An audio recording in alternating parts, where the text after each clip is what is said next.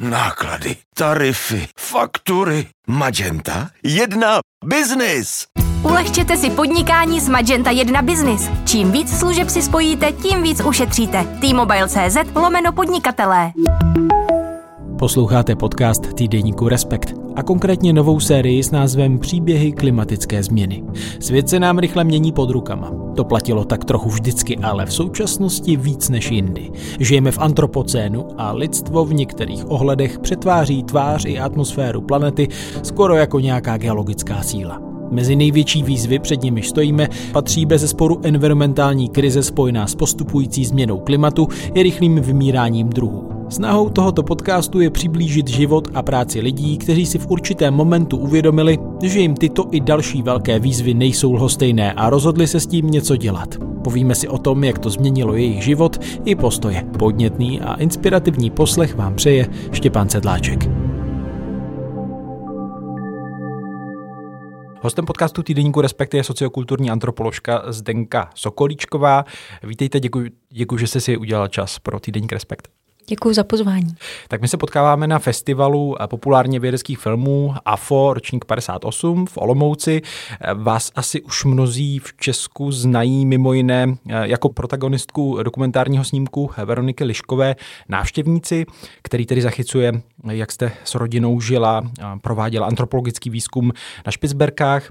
Co by tedy o vás měli takto na úvod našeho rozhovoru ještě vědět? Mě by zajímalo, kde žijete dnes, čemu se primárně věnujete. Díky tomu projektu, který dokument návštěvníci zachycuje, tak se mi podařilo získat místo postdoka na Arktickém centru na univerzitě v Groningen na severu Holandska, kde jsem před asi 12 lety studovala, takže je to takový částečný návrat, ale vlastně díky eh, pandemii se mi taky podařilo vyjednat práci z domova, takže my jsme se ze Svalbardu přestěhovali v létě 21 zpátky do České republiky, respektive na Vysočinu, do Nového města na Moravě, odkud pocházím, což je vlastně taky taková linka, eh, která je relevantní pro ten film, to hledání domova a nutnost nebo nenutnost návratu ke kořenům. Takže žijeme v Novém městě na Moravě, ale pracuji v Holandsku na projektu, který se taky věnuje Svalbardu a takovým klíčovým slovem je environmentální paměť. Věnujeme se projektu, který se snaží propojovat přírodovědná data, která svědčí o tom, jak se mění přírodní prostředí, eh, monitoring což jsou taková suchá čísla a grafy a tabulky s tím, jaké příběhy o změně si vyprávějí lidé, kteří třeba s vědou nemají nic společného. To znamená průvodci, kteří se vracejí na stejná místa opakovaně, nebo starousedlíci, kteří tam žijí, tráví tam čas, trepeři, eh, kteří třeba se třeba živí tím, že se pohybují v přírodě.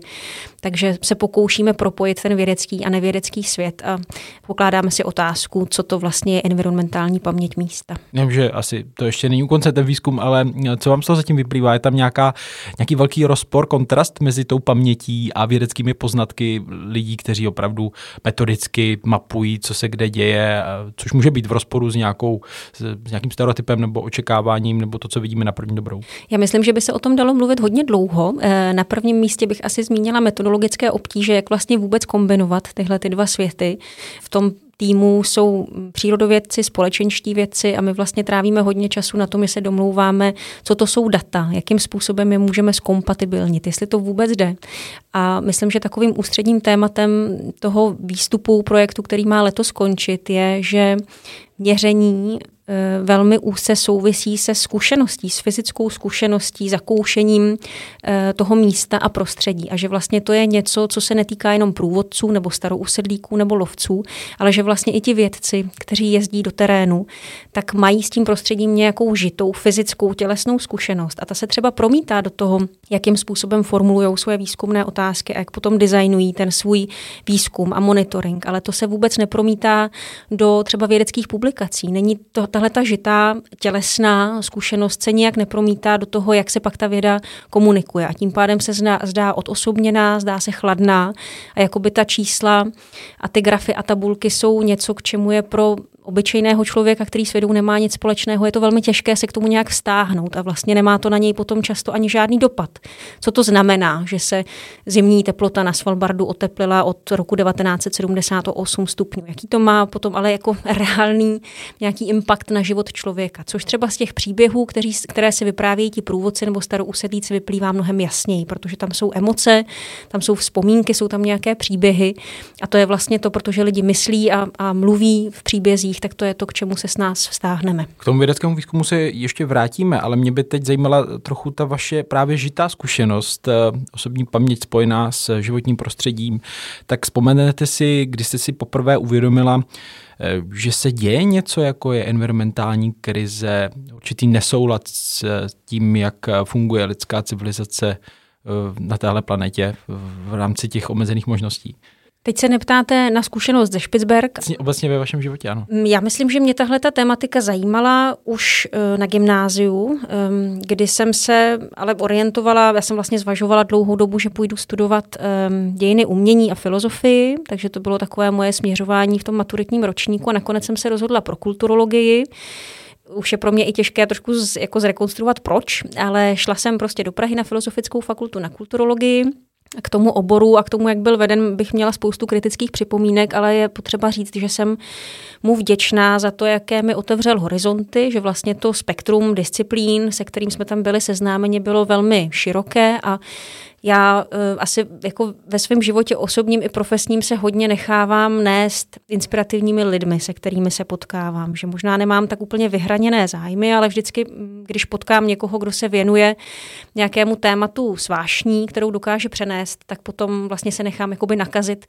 tím zápalem. A na té pražské kulturologii pro mě byla zjevením Jitka Ortová, um, sociální ekoložka, která vyučovala předměty, ve kterých se tohleto téma vlastně environmentálních změn a krize hodně probíralo a já jsem u ní psala tu postupovou práci, tehdy ještě nebyl bakalář a magistr, potom i tu závěrečnou a dělala jsem u ní doktorát na téma environmentální etiky.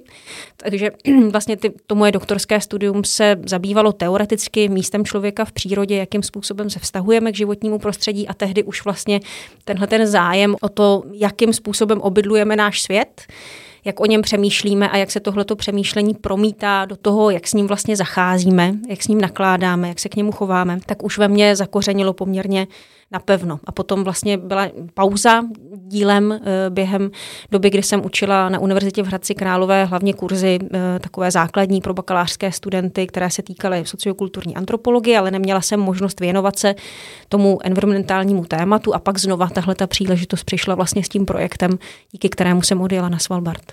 No a vzpomenete si, eh, jak to třeba ovlivňovalo váš život právě v té době, kdy jste centru Prahy vycházela z, na Palachově náměstí z fakulty a najednou jste měla v hlavě ty nové myšlenky spojené právě s ekologickou etikou, s těmi tématy o tom, jak se jinak chovat k prostředí?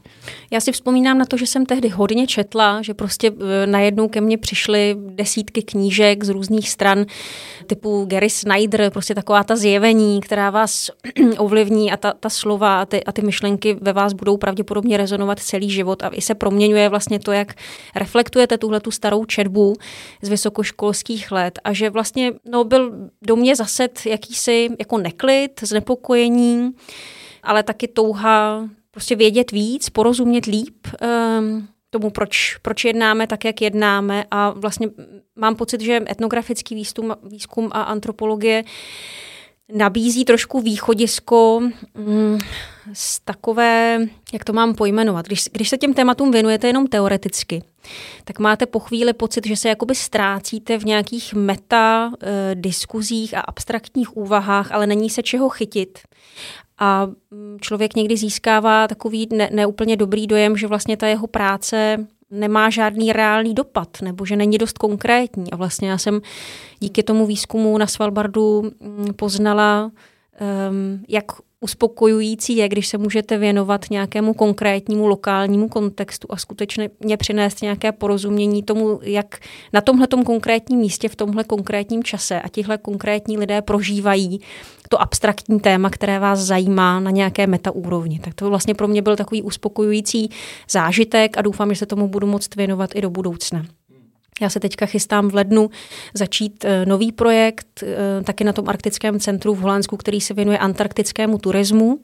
A měla bych pracovat s průvodci a měla bych se jich ptát na to, jaké motivace je vlastně vedou k tomu, aby pracovali v tomhle biznesu, který je eh, zcela zjevně málo udržitelný a tím, jak se rozvíjí a čím dál tím víc lidí přijíždí do Antarktidy, tak vlastně mají i nějaký negativní dopad na to prostředí. Takže budu pokračovat v tomhle zkoumání konkrétní lokality v konkrétním čase a bude to taky polární kraj, ale tentokrát na jihu země koule. A když se ještě vrátím zpět, tak byl tam nějaký moment nebo fáze třeba spojená s vašimi prvními výzkumy v terénu eh, nebo absolventskými pracemi, kdy jste si právě řekla, tak a teď chci právě přispět k tomu poznání, jak jste o tom teď mluvila, že aby ten dopad byl tím správným směrem, aby to třeba víc odhalilo, eh, jak o tom lidé přemýšlí, jak třeba se daří měnit jejich postoje vůči právě těmto tématům environmentálním. Asi vás zklamu, že nedokážu si vybavit nějaký konkrétní jako vizionář novinářský moment, ve kterém bych prohlédla a řekla si, a teď prostě už potřebuju dělat etnografii eh, klimatické změny. Nic takového nebylo a vlastně ta příležitost eh, toho projektu na Svalbardu ke mně přišla s chodou všech nejrůznějších okolností. Nějak k tomu jakoby dozrála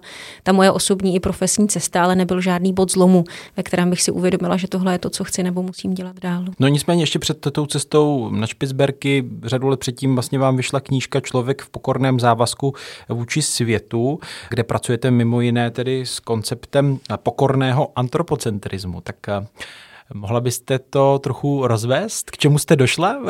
Jste mě docela potěšili, se na to ptáte. To už je hrozně stará práce, která právě vychází z toho doktorského projektu u, u Jitky Ortové. A e, ta práce se tehdy věnovala vlastně takovému nekonečnému sporu, který skutečně nemá do dnešního dne žádné rozuzlení mezi e, ekologickými filozofy, kteří zastávají různé protichůdné postoje, které se týkají toho, proč a jak se vztahujeme k prostředí, které obydlujeme. A dají se na hrubo rozdělit mezi takzvané antropocentrické a neantropocentrické přístupy. A zjednodušeně řečeno, ty antropocentrické říkají, že člověk je vždycky ve středu svého vnímání a uvažování a vlastně nemůžeme ho z toho jádra nebo centra vyjmout a ty neantropocentrické, biocentrické, třeba hlubiná ekologie Arnenese, norského hlubinného ekologa a další velmi zajímavé inspirativní e, přístupy, tak říkají, že tohle je právě potřeba překonat a že musíme toho člověka z centra dění a vnímání jakoby vyčlenit, abychom měli v tom našem zorném poli ten komplex, ten, ten celek ekosystému nebo planetárních ekosystémů. A já jsem se v té práci a v této knížce vlastně věnovala tomu, že se snažím nastolit nějaký přehled těch různých teorií a vlastně jako svůj teda provizorní závěr jsem z toho vyvodila ten, že vlastně z antropocentrismu se vyvázat nemůžeme, že to je prostě něco, co je nám jako bytostně dáno a je to, je to vyloučeno, aby tahle ta perspektiva byla překonána. A dokonce, když o to usilujeme, tak eh, výsledkem můžou být velmi jako antihumanistické závěry, jo? typu je nás moc na planetě, měli bychom vymřít trochu a až nás bude 500 milionů, tak si budeme moc dělat, co chceme což vlastně bylo ve stáří stanovisko třeba Arnenese, kterého já si velmi vážím, ale tohle to je přístup, který jako je mi velmi vzdálený, to je vlastně jako nelidský přístup.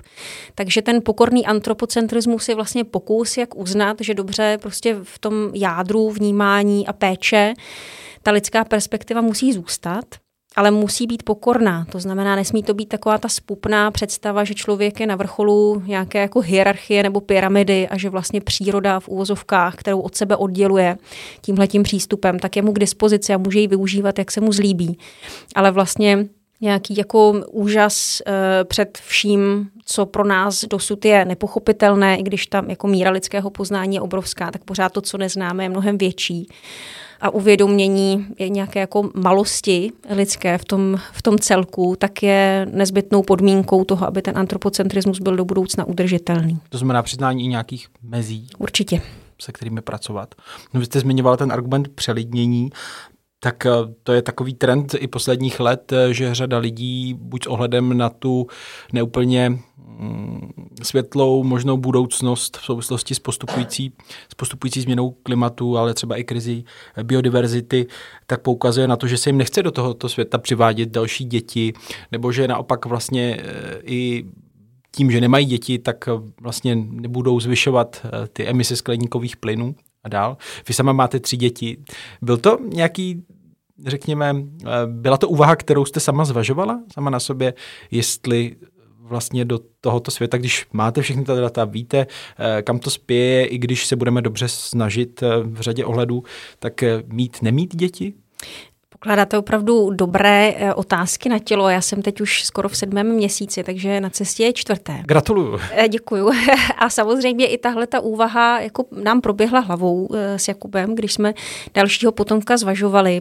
Určitě jako já se nezlobím, když tahle ta otázka padá, protože si myslím, že na místě je a sama taky mám přátelé a třeba i kolegy, kteří se věnují těmhle těm tématům, kteří k tomuto rozhodnutí dospěli. Že buď se jim budoucnost světa zdá tak temná, že nechtějí svým potenciálním dětem eh, tohleto připravit, anebo prostě ten krok nemít děti považují za způsob, jak eh, vlastně odčinit trošku to, že jsou součástí systému, který k devastaci planety přispěl a přispívá dál.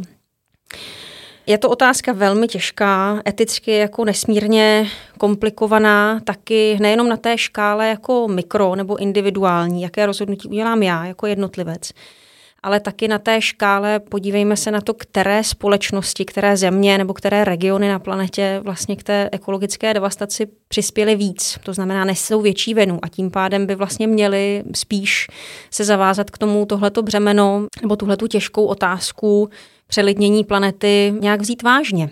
Protože se mi zdá, že eticky mravně prostě není nějak zdůvodnitelné argumentovat lidem z těch regionů, které jsou chudé, které jsou znečištěné, a ne výhradně vinou těch lidí, které tyhle ty regiony obývají, jim říkat, že by měli mít mín dětí. Prostě nevidím vůbec žádný argument, který by se mohl položit na stůl, aniž by se člověk styděl. To znamená, jako by tahle ta otázka byla na místě jenom pro lidi, jako jsem já, přesně z, těch, z toho takzvaného západního světa nebo z toho globálního severu, který nese větší vinu eh, na emisích a na tom, jak to s planetou vypadá. A jako zatím mi připadá, že, že se v tom veřejném prostoru neobjevily argumenty, které by uh, se daly přijmout bezvýhradně. A v tom vlastním případě um, vlastně na to, nemám na to žádnou jako dobrou odpověď. Samozřejmě vždycky, já jsem si o tom třeba povídala s Tomasem Eriksenem, s mentorem mého projektu, který taky krátce v tom filmu vystoupí uh, v takové zoomové konzultaci, když jsem mu říkala, že čekáme čtvrté dítě. A on mi psal, uh, jo, Stenko, tak to je zajímavý, blahopřeju, v našich končinách jako spíš neobvyklá věc mít čtyři děti a my jsme měli jenom dvě a říkala jsem si, víc mít nemůžeme, protože prostě se mi nepodaří je vychovat tak, aby jako ty emise neprodukovaly. Prostě vím, že ty moje děti budou mojí kopí, to znamená, budou hodně lítat, budou spotřebovávat, prostě budou žít v tom norském standardu, i když to se určitě snaží, co může, tak prostě stejně prostě jste součástí systému, nežijete někde na samotě a nejíte jenom prostě zeleninu. Um, takže se vlastně vědomě rozhodli nemít víc než dvě, vlastně, aby jenom jakoby zreprodukovali sami sebe a ne už víc. Takže tu úvahu udělali takovouhle a my s Jakubem jsme nějak prostě asi, tam jako hraje roli nějaká, nějaká jako emoční stránka, touha mít spolu děti a samozřejmě mm, je snadné argumentovat tím, že to je alibi, když říkám, že svým dětem jako vysvětluju věci, že o těchto těch problémech mluvíme a že třeba můžu chovat nějakou naději, že ve svém dospělém životě se budou chovat zodpovědně nebo dokonce, že budou dělat nějakou práci, která jako přispěje pozitivní změně. Ale opravdu jako bych se nezlobila, kdyby někdo říkal, a to je jenom alibismus. A taky jsem se s tím už potkala vlastně i mezi svými respondenty výzkumu, protože o tom tématu rodičovství si povídáme. A někdy to jako dostanu vlastně sežrat v uvozovkách, tak podívejte, vy tady tvrdíte, že máte obavu o environmentální stav světa a máte čtvrté dítě na cestě. A nemám na to prostě žádnou definitivní odpověď. No, vy jste sama zmínila trošku odlišný přístup třeba v Norsku. Vy jste spolupracovala s Tomasem Hillandem Eriksenem, což je přední světový antropolog, můžeme říct, eh, mimo jiné autor známé učebnice antropologie, tak um, trochu máte vhled do té norské debaty, potom jste trávila dva a půl roku na Špicberkách, kde samozřejmě nejsou jenom norové, je to specifická komunita, ale překvapilo vás právě, řekněme, jak odlišná je ta debata nebo diskurs uh, v Norsku o tomhle tématu, kdy oni mají jinou historickou zkušenost než v Česku samozřejmě a asi v řadě těch věcí jsou jsou dál, ale někde možná jsou úplně na jiném ostrově než my? Hmm, říkáte to dobře v tom, že mm, skutečně ta norská a česká realita jsou odlišné. V Norsku je jiný přístup k přírodě, jiný koncept divočiny. Taky musíme pamatovat na to, že je to obrovská země, která je málo zalidněná. Je jich jenom, uh, myslím, že pět milionů na poměrně velké ploše, takže jsou tam velké uh, části krajiny, které jsou skulturněny jenom uh, dílem a pro nory a vlastně takovou tu jako norskou národní psíché v úvozovkách, jestli něco takového existuje, tak ten koncept divočiny, nějaké volné přírody, která je v úvozovkách nezasažená lidskou rukou, tak je velmi podstatný a v té tradici filozofické prostě je jako velmi živý. Že? Je tam ten koncept toho života na čerstvém vzduchu nebo, nebo v přírodě, který je velmi jako, je takovou ústřední nějakou kulturní hodnotou, ve které se vychovávají děti. Takže to je možná trochu jinak než u nás, kde prostě ten vztah ke kulturní krajině je jinačím asi vřelejší a nemáme tuhle tu potřebu s výjimkou třeba subkultury trampů.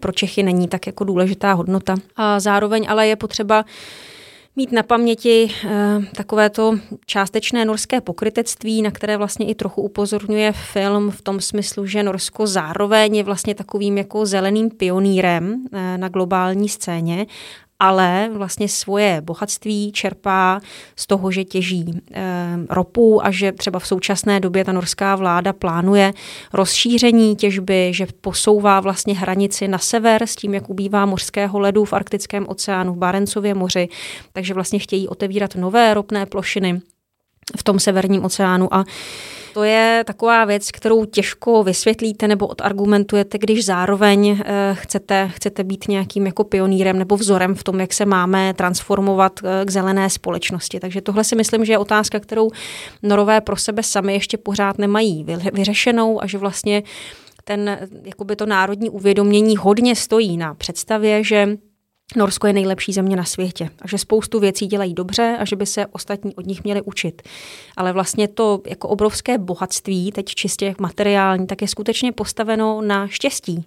Na tom, že našli e, tyhle ty e, fosilní zdroje a že je mohou těžit, což je taky téma, kterému se třeba Thomas Eriksen ve své práci hodně věnoval. Vlastně tomuhle tomu paradoxu té země, která si o sobě myslí, že všechno dělá dobře, ale dělá to dobře díky tomu, že má vlastně téměř jako nekonečné finanční zdroje a ty čerpá eh, z těžby fosilních paliv. Takže tady je nějaký takový jako fundamentální paradox, který vlastně třeba v mých očích, nebo můj muž třeba v tom filmu to velmi ironicky eh, komentuje, ehm, tenhle ten zelený obrázek dokonalé země Norska trošku zastěňuje, nebo ho nějak prostě kazí. A myslím si, že jsou taky jiné společnosti na světě, které skutečně žily nebo dodnes žijí eh, poměrně udržitelně a od nich se můžeme učit, ale to jsou taky společnosti, ve kterých materiální standard je mnohem, mnohem níž a tam ta pokora a skromnost je jakoby nezbytnost eh, pro přežití v tom prostředí, které obývají. Ale to se skutečně nebavíme o lidech, kteří žijí v obrovských, neustále osvětlených a vytopených domech a před domem jim stojí tři auta a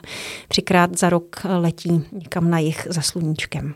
No na to jsem se právě chtěl zeptat. Samozřejmě na jedné straně pionýr v elektromobilitě, v řadě dalších ohledů a přesně jak se to teď popsala, eh, debata o další těžbě politicky to vlastně není zablokované vůbec téma. Mě by zajímalo, ale jestli ve, ve vás eh, tohle eh, vyvolává určitou skepsi, co se týče toho dalšího vývoje, když i společnost, jako je právě Norsko, uvědomělá, vzdělaná, bohatá, to není jenom o tom, že oni by ty zdroje měli podzemí, oni mají opravdu v vozovkách nasysleno obrovské množství peněz, ostatně i ty norské fondy, které potom eh, poskytují to i do ciziny a tak dále. Není to jenom o tom, že by to měli sami pro sebe, ale tak ani tato společnost, která by vlastně teoreticky měla být první z těch, které jsou schopny říct, tak už nebudeme dál těžit, protože ze všech studií IPCC a tak dál vyplývá, že teď je ta doba, jako kdy je třeba zatáhnout za záchranu brzdu, tak to neudělají. Tak nevyvolává to ve vás skepsi o tom, že když ne norové, tak, tak kdo už?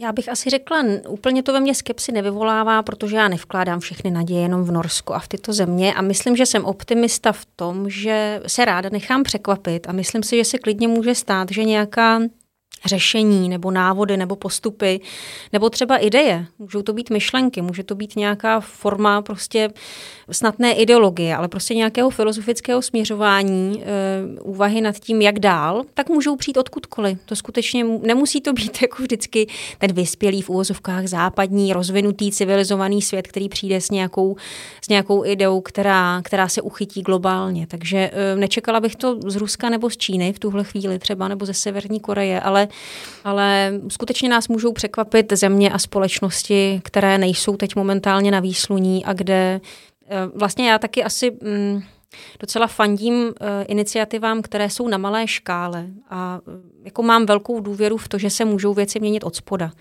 To znamená takové ty velké blištivé projekty, které hlásají do celého světa, že teď prostě tady přicházíme s nějakou geniální technologií, která spasí svět, tak já se k tomu většinou stavím poměrně rezervovaně a myslím si, že to, co mnohem líp funguje, jsou lokální iniciativy, to znamená, to může být decentralizovaná změna, která může probíhat na vícero místech zároveň, paralelně, ale budou to lidé, kteří e, nemají v tom zorném úhlu nějaký profit nebo nějakou PR globální, ale bude je zajímat jejich místo, kde žijou, jejich domov, budoucnost jejich dětí, krajina, kterou milujou. A budou tyhle ty iniciativy uvádět do provozu z nějakých e, jako nesobeckých pohnutek. A tohle to si myslím, že, že jsou ty iniciativy, které se mají podporovat, to znamená státy nebo nějaké nadstátní instituce by měly být k těmto iniciativám eh, pozorné a měly by je podporovat, nedusit je třeba byrokraticky nebo administrativně, ale naopak jako vytvářet prostředí, ve kterém se mohou lidé lokálně angažovat v těch kauzách, které jim leží na srdci, protože ve chvíli, kdy máte nějakou jako emoční vazbu a nějaký zápal nebo vášeň, tak jste skutečně schopni obětovávat věci, které jinak se vám obětovávat nechce. Typu, pojďme snížíme si všichni materiální standard, eh, to je, jak říká můj muž v tom filmu, s tím volby nevyhrajete. Ale ve chvíli, kdy si uvědomíte, že je to nezbytné, aby něco, co je pro mě osobně důležitější, nezaniklo nebo aby to vzkvétalo, tak tuhle tu volbu dokážete udělat. Vy jste se zhruba před rokem vrátila ze Špicberg, kde lidem de facto taje půda pod nohama, permafrost, většině zmrzlá půda, která opravdu odtála bezprecedentně třeba. Vrátili jste se na Vysočinu, kde dopady změny klimatu, myslím, asi není třeba nějak um, víc přibližovat.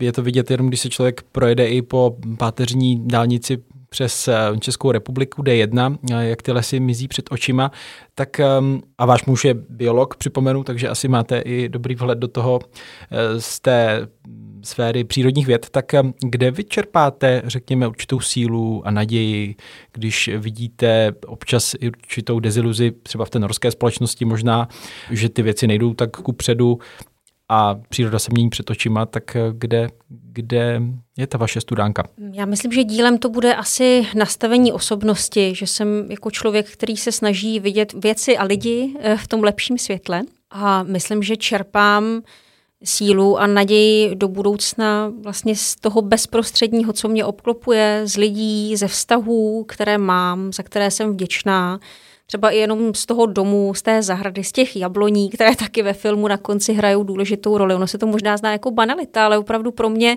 jako tenhle ten archetyp eh, nějakého prostředí, ve kterém se cítím bezpečně ve kterém tyhle ty bytosti, prostě z 50-60 let staré stromy mi poskytují stín, tak pro mě je to opravdu jako nějaká jako silná kotva na tomhle světě. Já nejsem věřící člověk, možná, že pro někoho třeba může být eh, náboženská víra eh, něčím tou studánkou, ze které může čerpat, tak to úplně není můj případ, ale, ale já bych řekla skutečně jako mm, nějaké jako drobné radosti každodenního života, um, energie, kterou dostávám od druhých lidí, kteří jsou ochotní mi dávat lásku nebo zvířat nebo, nebo uh, krajiny, té vysočinské krajiny, na kterou když padne oko, tak prostě mi srdce poskočí a je mi dobře na světě. I když vím, že se děje spousta věcí špatně, tak uh, nějak neklesám na duchu. A řekla byste, že to může být takový univerzální recept pro řadu lidí, asi ne úplně pro všechny, určité sepětí, s nějakou lokalitou, půdou víc eh, zůstávat na jednom místě, všímat si změn průběhu roku? Já myslím, že dobře říkáte, možná ne pro všechny. Možná, že skutečně jsou lidi, kteří jsou nomády nějak jako ze, ze svojí vnitřní povahy a potřebují se pohybovat a potřebují třeba ruch velkoměsta. Takže to vůbec neodsuzuju, ale v mém případě prostě se ukázalo po studiích a životě v různých zemích, nejenom v Evropě, ale i mimo Evropu, že v tuhle tu životní fázi je mi dobře na té Vysočině a, a můžu z toho místa a z těch vztahů, které tam mám, čerpat energii, kterou do života potřebuju. Takže není to asi univerzální rada, ale věřila bych tomu, že se v tom docela dost lidí může najít. Mně přijde, že obecně eh, se i v médiích hodně informuje o tom v poslední době, jak roste teplota, jak se proměňuje eh, krajina pod vlivem globální změny, jak ubývá druhů. To jsou všechno poznatky právě přírodních věd, ale přijde mi, že tam už vlastně budeme dostávat jenom další zpřesnění určité. Samozřejmě tam můžou dojít k nějakým bodům zlomu, zvratu, kdy se budou dít věci, které jsme nečekali, ale přeci jen nejsou to právě teď ty společenské vědy, které můžou nabídnout nějakou pozitivní vizi a opravdu změnu. Neměli bychom víc obracet pohled na tu společnost a na to, jak tedy reagovat na ty poznatky, které už máme a které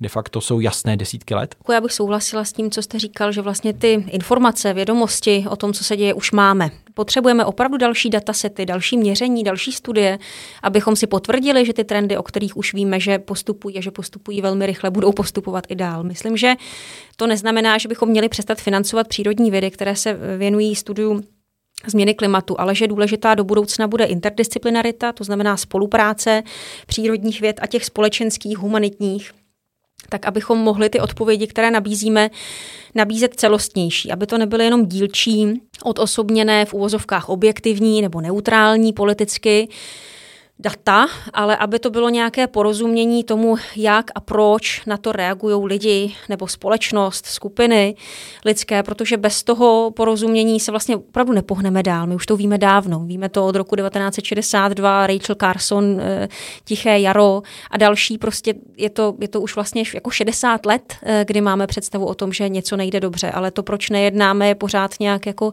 eh, zašpuntováno nějakým společenským a politickým nepochopením. Takže já bych řekla, pokud jde o vědecké poznání, tak asi skutečná interdisciplinarita, nejenom tak, aby společenské vědy byly nějakým jako alibi pro získání dotace, nebo grantu a byly někde na chvostu podfinancovány a jenom jako doplněny na konec designování projektu, ale aby skutečně společenští a humanitní věci byly součástí těch výzkumných týmů, už toho, jak se definují výzkumné otázky, jaká se volí metodologie, jak se potom ty data kombinují a tak dále. A potom ale bych řekla, že i vlastně z toho vědeckého prostředí už těch informací a dat máme dost a že je potřeba nějaká politická reakce na to. To, to znamená teda vzít to vážně.